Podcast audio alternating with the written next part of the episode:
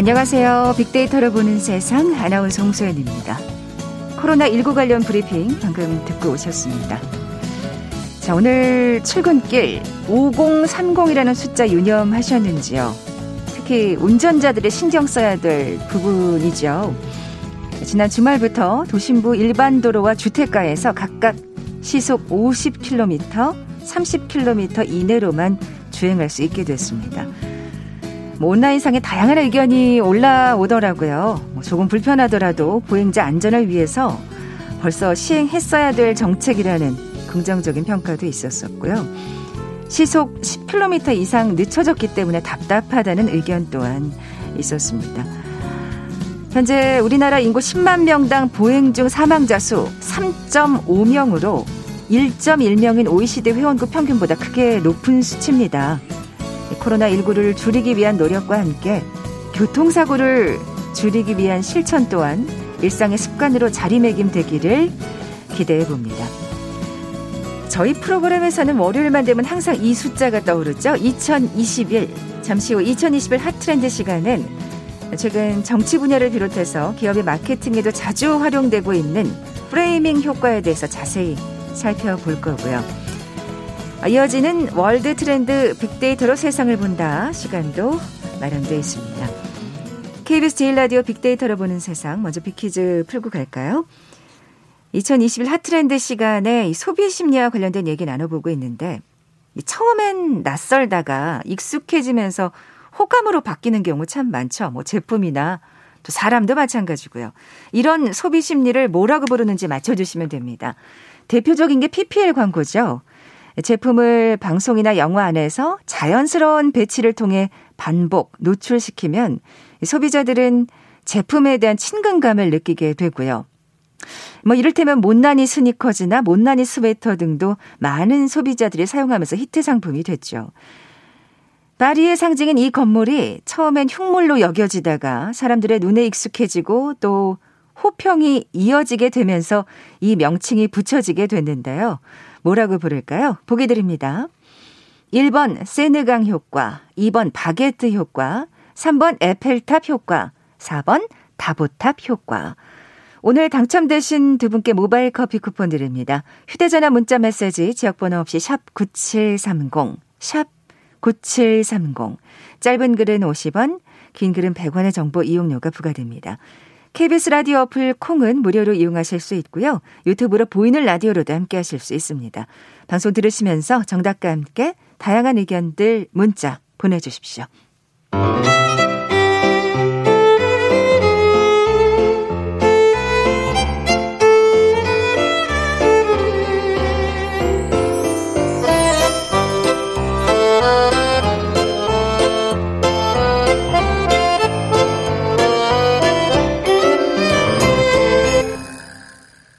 빅데이터가 알려주는 2021 핫트렌드 상명대학교 소비자분석연구소 소장이신 이준영 교수 나와 계세요. 안녕하세요. 네, 안녕하세요. 자, 앞서 얘기해드린 대로 오늘의 키워드 framing 효과입니다. 뭐 이 명칭은 좀 낯서시더라도 이 설명을 듣고 나면 아, 요거 하실 것 같아요. 예. 네, framing 효과는요.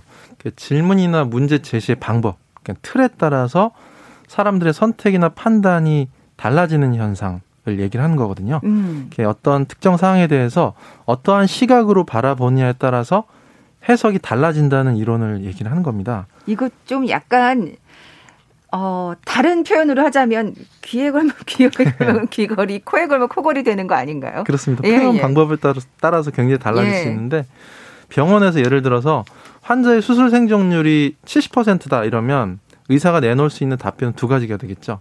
첫 번째는 사망률이 30%다 이렇게 얘기할 수 있고 아니면 두 번째로는 성공률이 70%다 이렇게 답변할 수도 있겠죠. 음. 둘다 결과는 같지만 어느 쪽에다가 이제 돋보기를 두냐에 따라서 해석 자체가 정반대로 그러니까요. 바뀔 수 있다는 얘기죠. 야, 근데 진짜 이 굉장히 어, 극적인 얘기는 합니다만 사실 어, 그 긍정적으로 바라보냐 부정적으로 바라보느냐에 따라서 진짜 달라질 수 있는 거잖아요. 네. 뭐 컵에 물이 반밖에 안 남았어. 반이나 남아 있어. 사실 이나와 반은 밖인데 그렇게 진짜 뭔가 뉘앙스는 엄청난 차이가 있잖아요. 그렇습니다. 상품 마케팅에도 다양하게 적용될 수 있을 것 같아요. 해석이 이렇게 달라지니까. 그렇죠. 예. 뭐 예를 들어서 지방이 10% 이제 함유가 됐다 그러면 지방 10%가 아니라 90% 무지방이다. 이런 식으로 아. 반대로 좋은 점을 부각을 시킬 수가 있겠죠. 엄청난 차이네요. 예. 그렇습니다. 일본의 그 아오모리현이 이제 사과 산지로 굉장히 유명을 한 유명한데 한때 이제 일본에 이제 엄청난 태풍이 불어가지고 그 아오모리 현의 전체 사과 중에서 90%가 낙과를 했어요. 아이고 이거 농민들 진짜 엄청 났겠네. 예. 이런 실패, 이런 어떤 위기 상황에서 한 농부가 이제 90%의 낙과가 아니라 10%의 그, 그 남겨진 사과에 집중을 네, 했다는 네. 겁니다. 그래서 이 엄청난 태풍 속에서도 이 살아남은 이 사과의 생명력을 차별적인 전략으로 만들고 그래서 보통 그냥 만들 만들어 팔던 이제 생산해서 팔던 사과에서 합격 사과라는 특별한 이름을 붙이거든요. 이런 상황에서도 떨어지지 않았다. 그렇습니다. 예, 예. 어떠한 시련 아. 속에서도 합격한다라는 메시지를 담아서 판매했는데 가격도 이제 평소보다 10배나 올려서 판매를 했어요. 그런데 정말 많이 팔렸고 야. 오히려 전년 전년도보다 30% 이상의 수익을 남겼다는 음. 그런 유명한 일화가 있습니다. 90%의 낙과를 그냥 뭐 보상하고도 남는 그렇습니다. 예, 근데 가격이었으니까요. 근데 진짜 우리나라에서도 합격 사과라고 팔았으면 난리 났었을 것 같은데 진짜 기업 간 경쟁이 참 치열해지잖아요. 어떻게 보면 사실은 품질은 50보 100보라고 볼 수 있는데 진짜 꼭 그래서 필요한 전략일 것 같아요. 그렇습니다. 네. 우리가 이제 숙명의 라이벌 간에도 이런 framing 전략이 빛을 발하는 경우가 많이 있거든요. 여러 가지 케이스가 있겠지만 예를 들어 우리나라에서도 1970년대 중반까지 우리가 이제 인공조미료라고 하는 M사 그 브랜드 네네. 네. 제품이 독점을 독점을 하고 있었는데 이후에 한 5년 지나서 이 천연 조미료 컨셉으로 D 브랜드가 출시가 됐어요. 음. 그래서 이게 이제 인공 조미료 대 천연 조미료라는 그런 프레임 전략을 사용을 아, 한 거죠. 야, 이건 정말 D사에서 아주 잘 세운 전략이네요. 그렇습니다. 네. 그래서 80% 이상의 시장 점유율을 기록할 정도로 굉장히 이 점유율도 높아졌고 그래서 이런 식으로 이제 천연 조미료냐 인공 조미료냐 이런 어떤 컨셉을 가지고 지금까지도 계속해서 이제 프레임 전략으로 어, 경쟁을 벌이고 있는 상황이고요. 음. 또 우리가 이제 사이다라고 하잖아요. 사이다 제품이 이제 국내 브랜드가 있고 해외 브랜드가 있는데 원래는 국산 브랜드 회사 제품이 어, 우리나라 1등이죠. 1등이었는데 네네. 이 외국산 브랜드 회사가 우리는 국내에서는 2위지만 세계 판매 1위다 이런 브랜드 타이틀을 내세운 거죠. 아하. 그래서 인지도 자체도 굉장히 더 높여갔고 시장 점유율 자체도 예, 격차를 많이 좁힐 수 있었다라는 이런 또 아. 어, 케이스가 있습니다. 그래도 아직까지는 우리 국내산 사이다가 더 인기가 많지 않나요? 그렇죠. 많이 야. 근데 좁혀지긴 아, 했어요. 아, 그렇군요. 네. 예, 예. 그리고 이제 또 겸손한 framing 전략을 구사할 수도 있는데 미국에서 이제 A사, 그 렌터카 회사인데 항상 2등, 3등 하는 회사거든요. 그래서 이렇게 합니다. 어떻게 광고를 하냐면 우리는 2등입니다. 그래서 더 노력합니다. 이렇게. 아. 그래서 우리는 어, 우리가 할 수 있는 것은 노력밖에 없다라는 것을 이제 강조를 하는 거죠. 왠지 이런 말 들으면 아 서비스가 참 좋겠다 이런 기대감이 갖게 되잖아요. 그렇습니다. 예. 거기에 더해서 더 성실하다는 이미지도 framing 되기 때문에 굉장히 성공적인 마케팅이다라고 볼 수 있겠죠. 음, 진짜 이 framing이랑 브랜드 이미지 구축의 이 관계는 때려야 뗄 수 없는 그런 상황일 것 같아요. 그렇습니다. 예. 여러 가지 케이스가 있는데 예를 들어서 우리가 와인 마시는데 좋아하는 좋아하는데 프랑스의 그 보졸레 누보 와인이라는 게 있죠. 이게 이제 원래 와인은 오랜 시간 숙성될수록 가치가 높다라고 이렇게 알려져 있고요. 그렇게 생각하고 있지만 그렇죠. 뭐 그래가지고 정말 오래된 와인들 진짜 비싸게 팔잖아요. 그렇습니다. 예. 시간이 얼마나 지났느냐가 되게 중요하고 하지만 이 와인은 11월 셋째 주 목요일에 매년마다 새로 포도를 담궈가지고 신선한 와인이라는 거를 역으로 강조한다라는 거죠.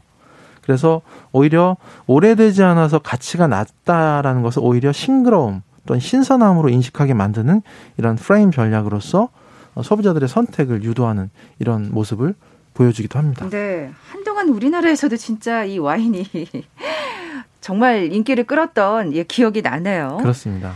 자, 그러면 이 뭐 제품 소비자 측면 말고 이 정치 분야 얘기도 좀 해볼까요? 예. 예. 정치 쪽에서도 사실은 이런 프레임 전략을 많이 활용을 하는데 전략적으로 이제 짜여진 짜여진 이런 틀을 프레임을 선제적으로 제시를 하는 게 유리하다는 거죠. 그래서 대중의 사고 틀 프레임을 먼저 규정한 쪽이 어, 오히려 이제 이를 반박하려고 노력하는 쪽이 오히려 노력들이 더 오히려 이제 프레임을 강화하는 그런 결과를 만들게 돼서 딜레마에 빠지게 된다는 이런 어, 모습이죠. 그러니까 대중을 설득시킬 때는 먼저 선제적인 공격이 필요하겠네요. 그렇죠. 그 예. 프레임을 만드는 게 되게 중요한데 조지 조지 레이코프라는 그 UC 버클리대 교수가 선거 전략 프레임 이론을 제시를 하는데 이 이론을 제시한 책 제목이 코끼리는 생각하지 마라는 책 제목이에요. 코끼리는 생각하지 마. 네. 예. 이 코끼리가 미국 공화당 상징이거든요. 아, 예. 이 말을 듣자마자 머릿속은 그냥 그걸로 그 상징을 코끼리로 가득 차게 된다는 겁니다. 상대당이 의식적으로 코끼리를 몰아내려고 하지만 무의식적으로 이런 코끼리 프레임에 계속해서 갇히게 된다라는 아. 이런 이론입니다. 그래서 프레임 전략 이론은 결국은 이념 프레임 또는 뭐 진실 프레임 또 사생활 프레임 같은 것 같이 선거 때 많이 나오죠. 그렇죠. 예, 프레임을 framing 전략을 통해서 후보의 어떤 신뢰나 호감도 능력 평가에 영향을 미치게 되고 궁극적으로는 투표 의도에도 큰 영향을 미치게 된다는 네. 거죠. 일단 프레이밍이 한번 씌워지면 네. 그걸 깨기가 진짜 힘들긴 한 것 같아요. 그렇습니다. 그만큼 뭐, 뭐 정치 분야든 이 제품이나 소비자 측면에서도 먼저 선제적인 어떤 공격이 필요하겠다 싶은데 우리 일상생활 속에서도 참 많이 볼 수 있을 것 같은데요. 네, 좀 재미있는 예로 우리 좀 친숙한 예로 그 SNS 같은 데서도 사진 많이 올리잖아요. 이미지 프레이밍이라고 할 수가 있는데 네. 지금 얘기한 맥락과 조금 다르지만 뭔가 인스타그램 속의 사진 속 사진과 현실은 되게 다르다. 그래서 아, 정사각형 네. 프레임을 잘 활용하는 게 중요합니다. 자기가 의도하는 부분만 강조해서 보여주는 게 되게 중요하다는 건데 예를 들어서 하얀 색깔 그 침대 시트에 놓여진 고급 노트북을 이렇게 탁 정갈하게 보여줘서 SNS에 올리면 프레임 안에서는 정말 멋지고 최고의 모습이지만 음. 벗어나면 이 엉망으로 어질러진 방의 모습이 드러나게 된다는 거죠. 사실 이런 식으로 사진 찍으시는 분들 많을걸요. 그렇습니다. 그리고 아주 어려운 자세로 요가를 하고 있는데, 어, 되게 잘한다라고 생각하고 있지만, 그 물구나무 서고, 서고 있는 그 프레임 밖에선 친구가 살짝 잡아주고 있는 예. 이런 모습이 보여지기도 어. 한다는 거죠. 물론, 뭐, 나의 현실을 뭐 꼭 그대로 드러낼 필요는 없겠지만, 너무 왜곡될 때는 사실 이게 부정적인 방향으로도 예 효과를 낼 수 있겠다 네. 좀 우려가 되는 부분이 없잖아 있는데 진짜 좋은 방향으로 많이 사용되면 좋겠네요. 그렇습니다. 예. 어 프레이밍 효과 같은 것들을 잘 활용하게 되면 기부나 자선에도 효과를 많이 거둘 수 있거든요. 예를 들어 이제 기부를 이제 홍보하는 광고를 찍을 때. 네. 월 6만 원이면 굶어 죽어가는 아프리카 난민을 살릴 수 있습니다. 라는 방식보다는 오히려 하루 2천 원이면 아. 굶어 죽어가는 우리 아프리카 난민 살릴 수 있습니다라고. 그러네요.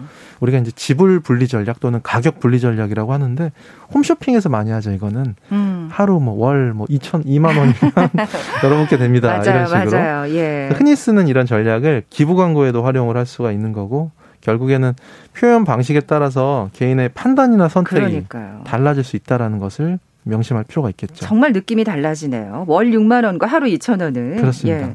뭐 이 framing 효과를 필요한 것에 적절히 사용하는 지혜도 필요할 것 같고요. 그리고 뭔가 framing 효과에 좀 현혹되지 않는 또 슬기로움도 필요할 것 같고요. 그렇습니다. 예. 잘 쓰면 약이고 정말 잘못 쓰면은 음. 독과 같은 이 심리 효과라고 볼 수 있는데 우리가 이제 소비자의 복지 또는 안전 공공 이익 캠페인 같은 거 이제 활용을 하면 좋은 효과를 거둘 수가 있겠죠. 하지만 또 이 구매 의사 결정하는 데 있어서 판단을 뒤흔드는 음, 방식은 음, 그렇죠. 지금 말씀하신 것 같이 충동 구매나 또는 비합리적인 소비를 야기할 수 있거든요. 이런 부분은 좀 주의가 필요한 부분이고요. 기업도 사실은 조금 더 선한 의도를 가지고 좀 솔직하게 진정성 있게 그럼요. 예, 소비자에게 예. 이런 전략을 잘 활용할 필요가 있겠죠. 이런 프레이밍 전략 아래는 분명히 그 진정성과 진실이 그 전제가 돼야 할 것 같습니다. 그렇습니다. 자, 이 교수님 빅퀴즈 한번 더 내주세요. 네. 처음에는 낯설다가 익숙해지면서 긍정적으로 바뀌는 경우가 많습니다. 이런 소비 심리를 무엇이라고 부르는지 맞춰주시면 되고요. 이 효과의 핵심은 반복적 노출과 호감이라는 두 가지 키워드, 키워드로 어, 정리가 됩니다. 대표적으로 중독적인 후렴구가 있는 CM송이 있고요. 또 외우려고 노력한 거 아니게 나도 모르 나도 모르게 이제 따라 부를 때가 음. 많다라는 거. 자, 힌트를 드리자면 파리의 상징인 그 이탑. 처음에는 흉물로 여겨지다가 아, 점차 사람들의 좀 눈 에 익숙해지니까 나중에는 호평이 많이 이어지게 되죠. 그래서 이 이름이 붙여지게 됐는데 무엇인가를 맞춰주시면 됩니다. 1번 세느강 효과, 2번 바게트 효과, 3번 에펠탑 효과, 4번 네. 다보탑 효과. 네, 오늘 당첨되신 두 분께 모바일 커피 쿠폰 드립니다. 정답 아시는 분들 저희 빅데이터를 보는 세상 앞으로 지금 바로 문자 보내주십시오. 휴대전화 문자 메시지 지역번호 없이 샵 9730, 샵 9730입니다. 짧은 글은 50원, 긴 글은 100원의 정보 이용료가 부과됩니다. 빅데이터가 알려주는 2021 핫트렌드 상명대학교 소비자분석연구소 소장이신 이준영 교수와 함께했습니다. 고맙습니다. 네, 감사합니다. 잠시 정보센터 헤드라인 뉴스 듣고 돌아올게요. 인터넷이 업무와 생활의 필수 인프라가 된 가운데 세대별 활용법은 각기 다른 것으로 나타났습니다. 10대는 SNS, 20대는 쇼핑, 30대는 업무를 위해 인터넷에 접속하는 경우가 가장 많았습니다. 친권자의 자녀 체벌 근거가 되었던 민법 제915조 징계권 조항이 63년 만에 삭제됐지만 아동 10명 가운데 8명은 이 같은 사실을 알지 못하는 것으로 조사됐습니다. 정부는 비트코인 등 가상화폐를 이용한 자금 세탁, 사기, 불법 행위 가능성이 커짐에 따라 이달부터 6월까지 범정부 차원의 특별 단속을 벌이기로 했습니다. 미국이 코로나19 백신 접종 속도를 끌어올리기 위해 노력하고 있지만 미국인의 27%는 여전히 백신을 맞을 계획이 없다는 조사 결과가 나왔습니다. 중국 중앙은행인 인민은행이 위안화 국제화의 목표는 미 달러화 대체에 있지 않고 특히 디지털 위안화는 국내 사용 목적이라는 입장을 밝혔다고 현지 시간 18일 블룸버그 통신이 보도했습니다. 지금까지 정보센터 뉴스 정원 나였습니다.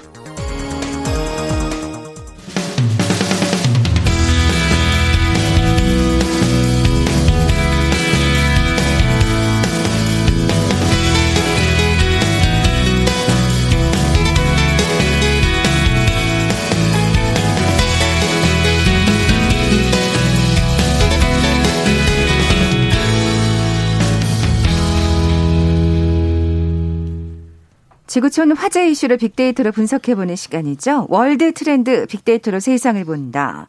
뉴스포터의 신혜리 에디터 나와 계세요. 안녕하세요. 네, 안녕하세요. 자, 오늘은 우리가 보는 세계부터 시작해 볼까요? 네, 지금 일본의 오염수 방출 관련해서 정말 많은 비판 기사가 외신에서도 쏟아지고 그럼요. 있습니다. 예, 저희도 지난주에 이 주요 뉴스를 다룬 바 있습니다. 예. 네, 이 수영장 500개를 채울 양이다 이런 보도가 있는데요. 어. 어, 일단 영국 일간지 가디언이 비판을 했습니다. 일본이 바다에 오염수를 내다 버리기로 했다라고 라고 아, 그런 제목을 달았는데요. 이번 결정이 주변 국가들과 또 현지 수산업계를 분노하게 할 것 같다라면서요.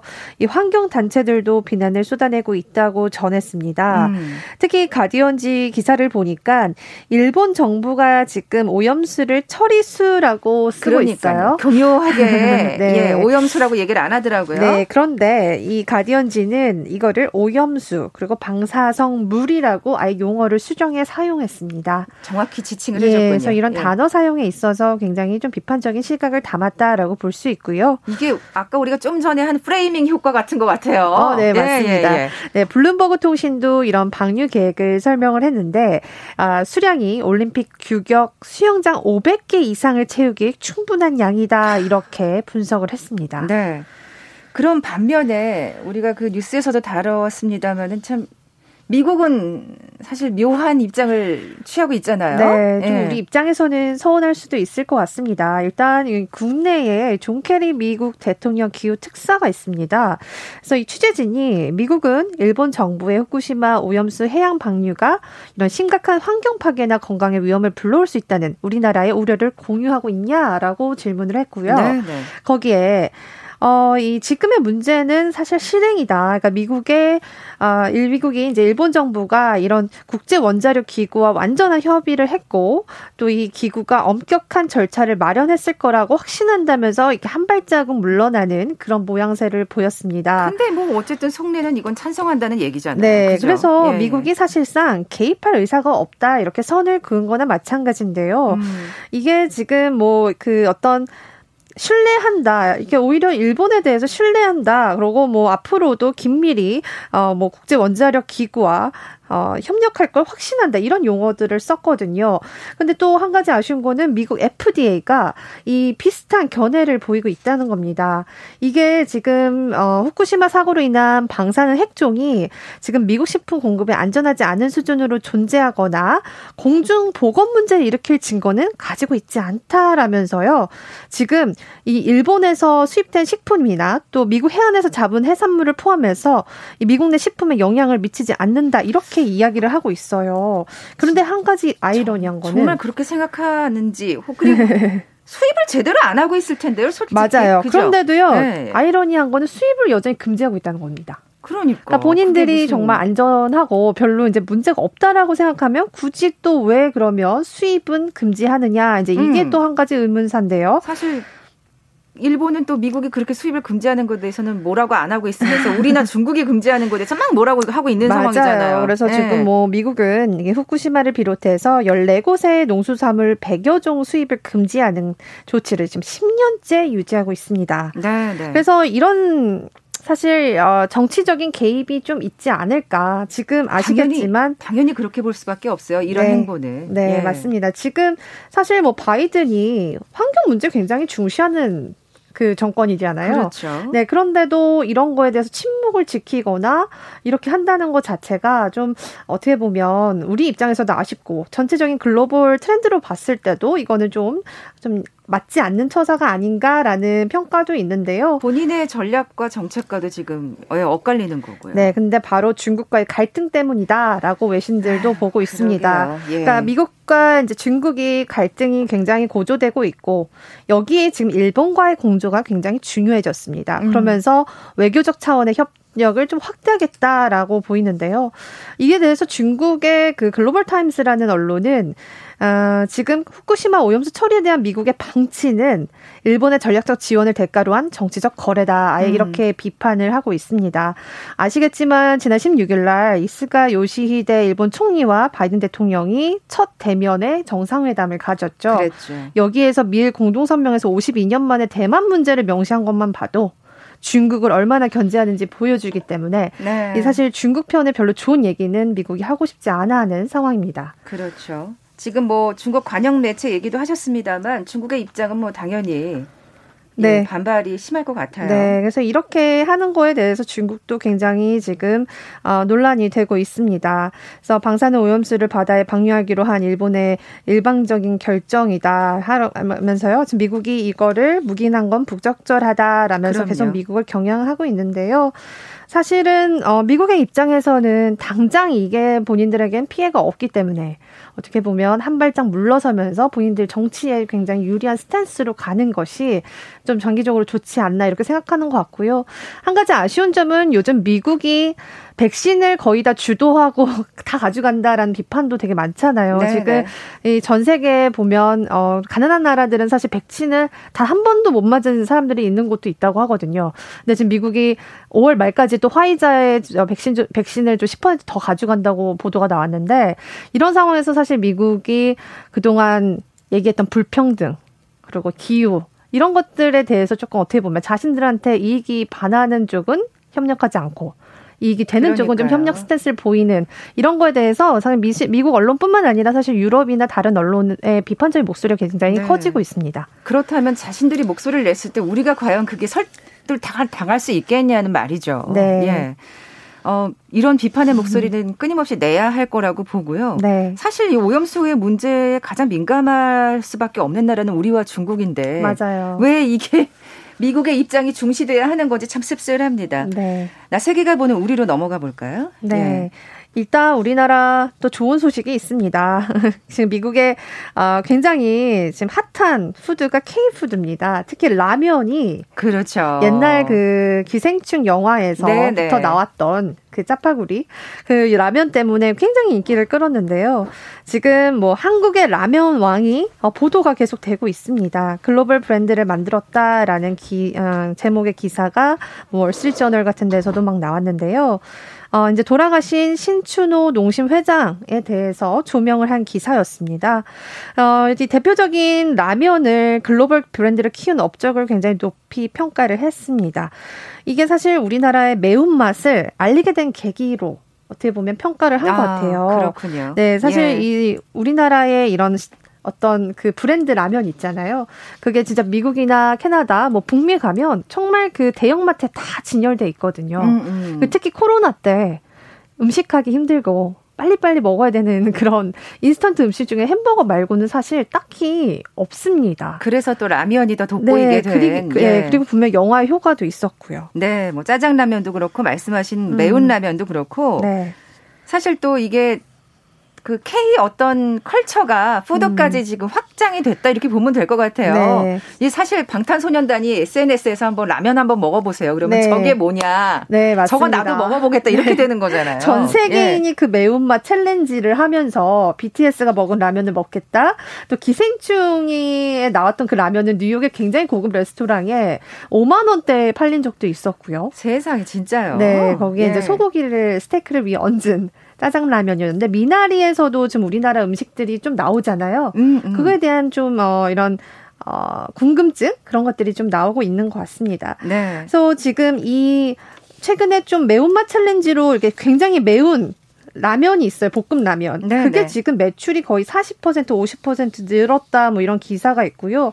또 한 가지는 우리나라 하면 또 먹방이 굉장히 음, 그렇죠. 발달됐죠. 예. 근데 외국에서도 우리나라 먹방을 찾아본다고 합니다. 그래요. 그래서 그 먹방을 보면서 그 한국 음식에 대한 재미 그리고 또 우리나라가 굉장히 creative, 창의적인 나라인 것 같아요. 왜냐하면 그 라면 하나로도 요즘 라면 볶음밥이 유행이에요. 아 여러 가지 이제 메뉴를 또 네. 응용을 하는 거군요. 그래서 그런 레시피를 보는 것들에 대한 재미가 케이푸드의 열광으로 이어지고 있다. 이런 음. 외신들의 분석이 나오고 있습니다. 그렇군요. 사실 먹는 데는 언어가 필요하지 않으니까요. 맞습니다. 아, 그래서 또 우리의 먹방이 또 이렇게 네, 전 세계인들이 많군요. 코로나 때문에 집에 있으면서 사실 굉장히 먹는 거 말고는 별다른 행복이 없었던 것 같아요. 저도 아, 그렇고요. 이걸로 또 힐링을 받으시는 네. 것 같네요. 자, 지금까지 뉴스포터의 신혜리 에디터와 함께 했습니다. 고맙습니다. 네, 감사합니다. 자, 오늘 빅퀴즈 정답은 3번 에펠탑 효과였죠. 모바일 커피 쿠폰 받으실 두 분입니다. 3159님, 그리고 3607님, 예를 들어 설명해 주시니 귀에 쏙쏙 들어오네요. 물건 구매할 때 상술 전략에 말려들지 않도록 판단 잘해야겠습니다. 하시면서 정답 보내주셨어요. 두 분께 선물 보내드리면서 올라갑니다. 빅데이터로 보는 세상 내일 뵙죠. 고맙습니다.